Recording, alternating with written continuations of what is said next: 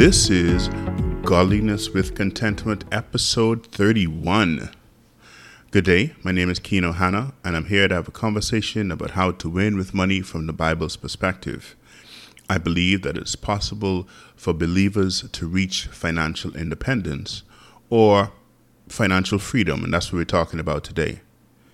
And today, I'm going to introduce what I believe are the five principles of financial freedom for believers.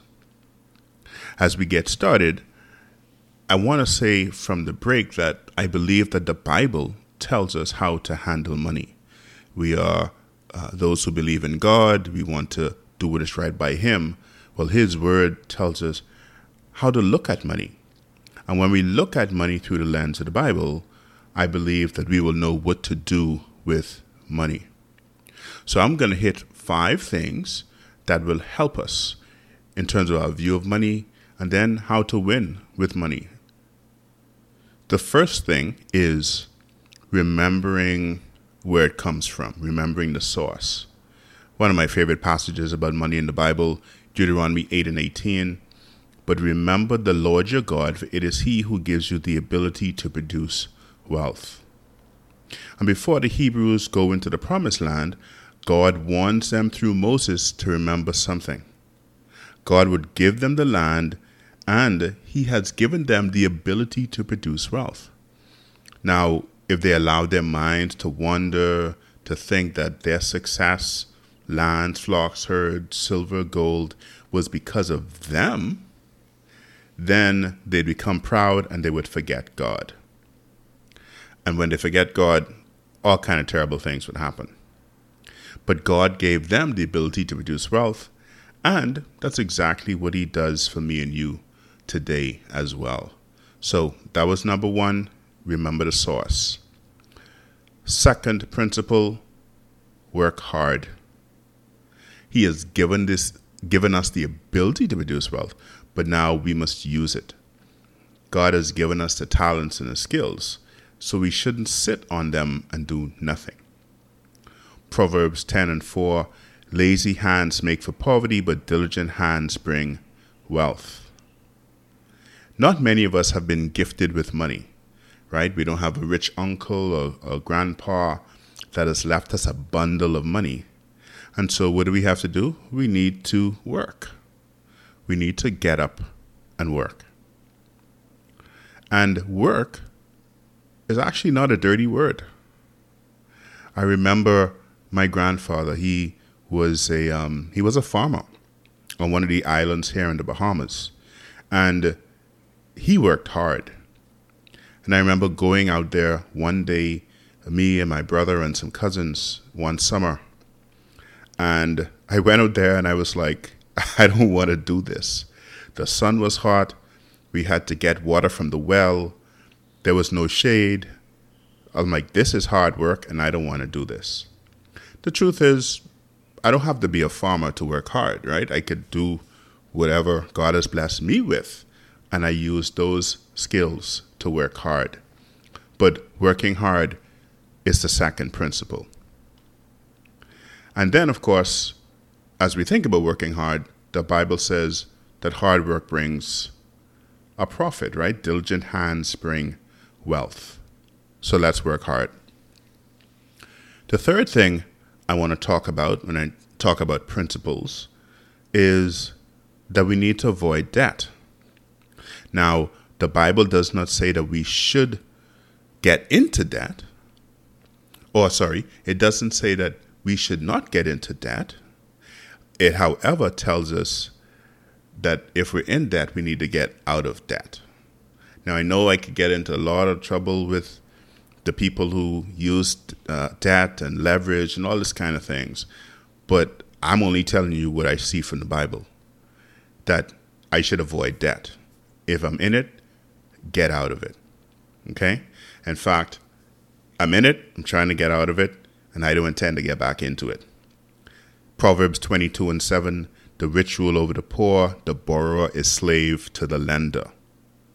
Romans 13 and 8 Let no debt remain outstanding except the continuing debt to love one another, for whoever loves others has fulfilled the law.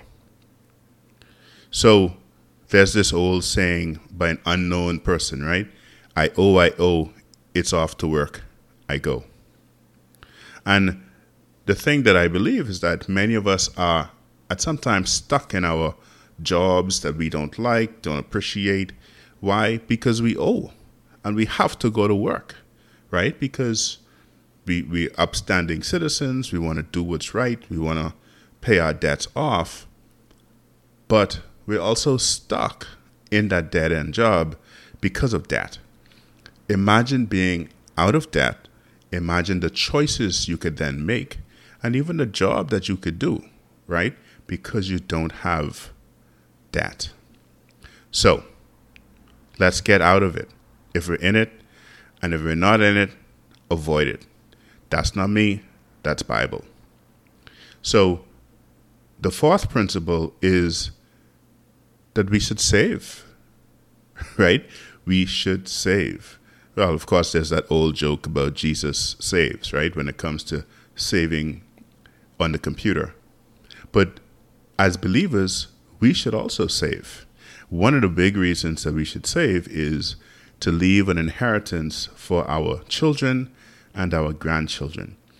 And Proverbs 13 and 22 helps with that. A good person leaves an inheritance for their children's children, but a sinner's wealth is stored up for the righteous. And then Proverbs 21 and 20 warns us not to be um, just spenders or just consumers. It says, The wise store up choice food and olive oil, but fools gulp theirs down.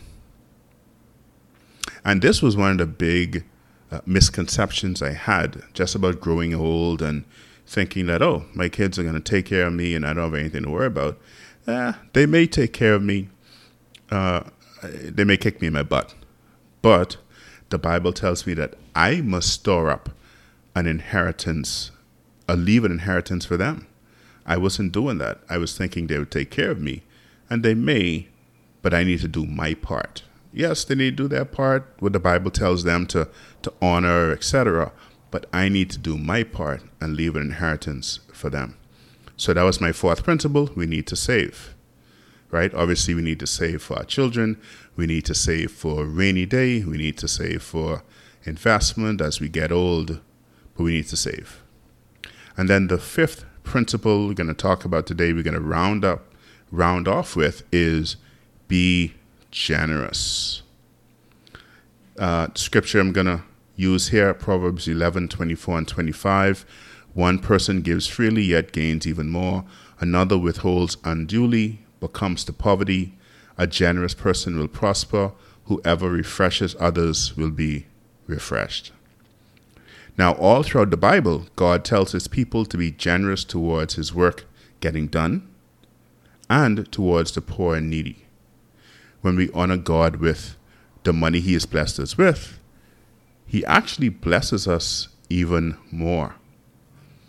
And He blesses us even more so we could continue to spend the money and give, etc., the way He wants us to use the money.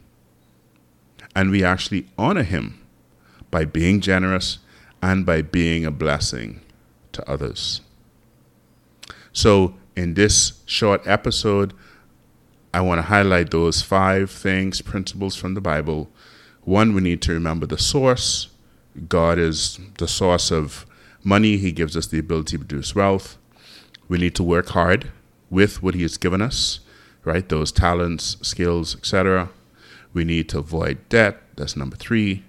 Number four, we need to save for emergencies, for uh, later on in life, uh, old age, but also leaving for our children. And then number five, we need to be generous. We need to be generous with what God has given us, be a blessing with the blessings He has blessed us with. Well, that's all I have for you today. I hope you join me on my next episode, but please tell your friends and family how to find the podcast. They can look for Godliness with Contentment, uh, the places where they listen to podcasts. This is Kino Hana signing off. Check you later.